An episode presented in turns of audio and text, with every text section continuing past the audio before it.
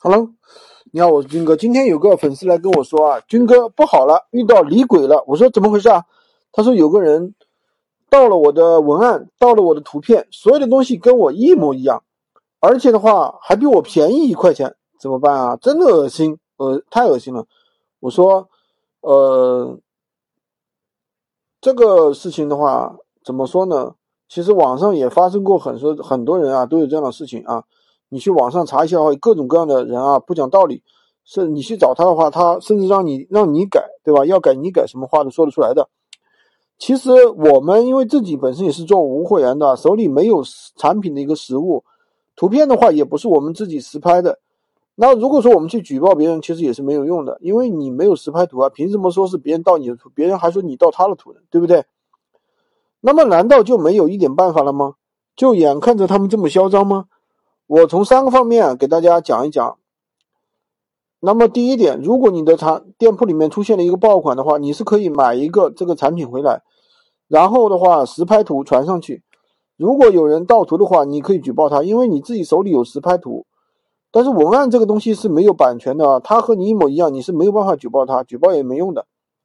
第二个方案呢，就是我们一定要进行窝里斗，自我竞争。因为闲鱼本身就是一个公开的平台，那么你做得上去，别人也可以做得上去，对不对？那么也就是说，你的竞争者迟早会出现的。与其等竞争者出现，那我们还不如自我竞争，对吧？什怎么意思呢？就是说，把同一个产品稍微修改一下，在不同的地方，比如说北上广深、杭州、苏州、成都等陕西等等各种大城市，对吧？啊，广东啊、深圳呐，在不同的闲鱼号上面全部去上一遍。那这样的话，你也就可能拦截更多的一个流量，所以说这就是所谓的很多闲鱼的讲闲鱼的人说的闲鱼的一个霸屏。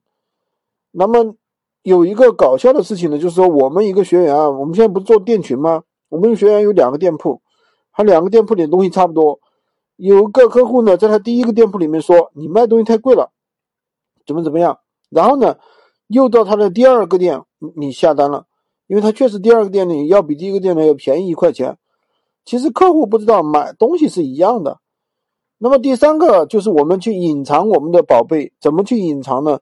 就是很多人判断你东西好不好卖，他是不是要看你的销售动态，对吧？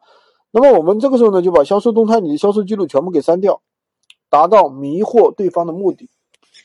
好的，今天就跟大家分享到这里。如果你想学习更多的闲鱼无货干货的话，记得。关注我，并且订阅我的专辑，加我的微三二零二三五五五三五，获取更多的闲鱼无货源干。